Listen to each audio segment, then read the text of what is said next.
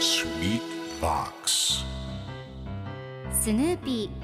ーそれはチャールズ・シュルツが1950年から50年もの間描き続けたアメリカの漫画「ピーナッツ」に出てくるオスのビーグル犬。主人公の少年チャーリー・ブラウンの飼い犬です。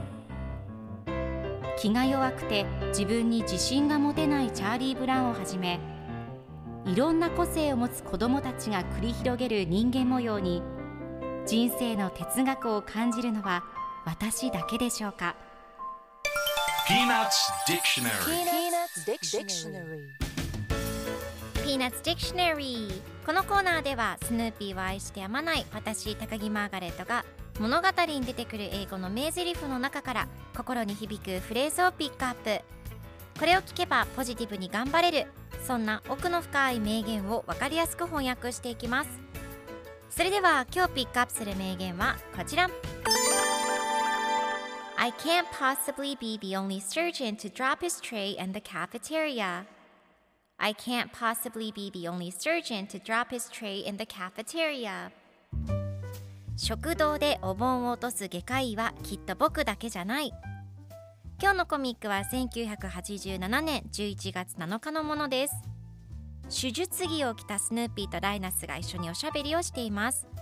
ライナスが先生おはようございます。あなたはこの病院で最も不器用な外科医だという噂が広まっていますよ。と言うとスヌーピーがバカバカしい。食堂でお盆を落とす外科医はきっと僕だ僕だけじゃないと答えてその場から去ります。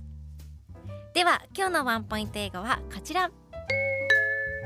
Can't possibly be 何々であるわけがないありえないという意味です。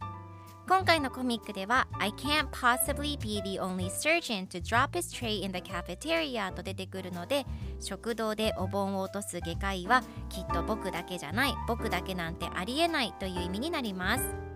では can't possibly be の例文2つ紹介するとまず1つ目。この話はありえない本当であるわけがない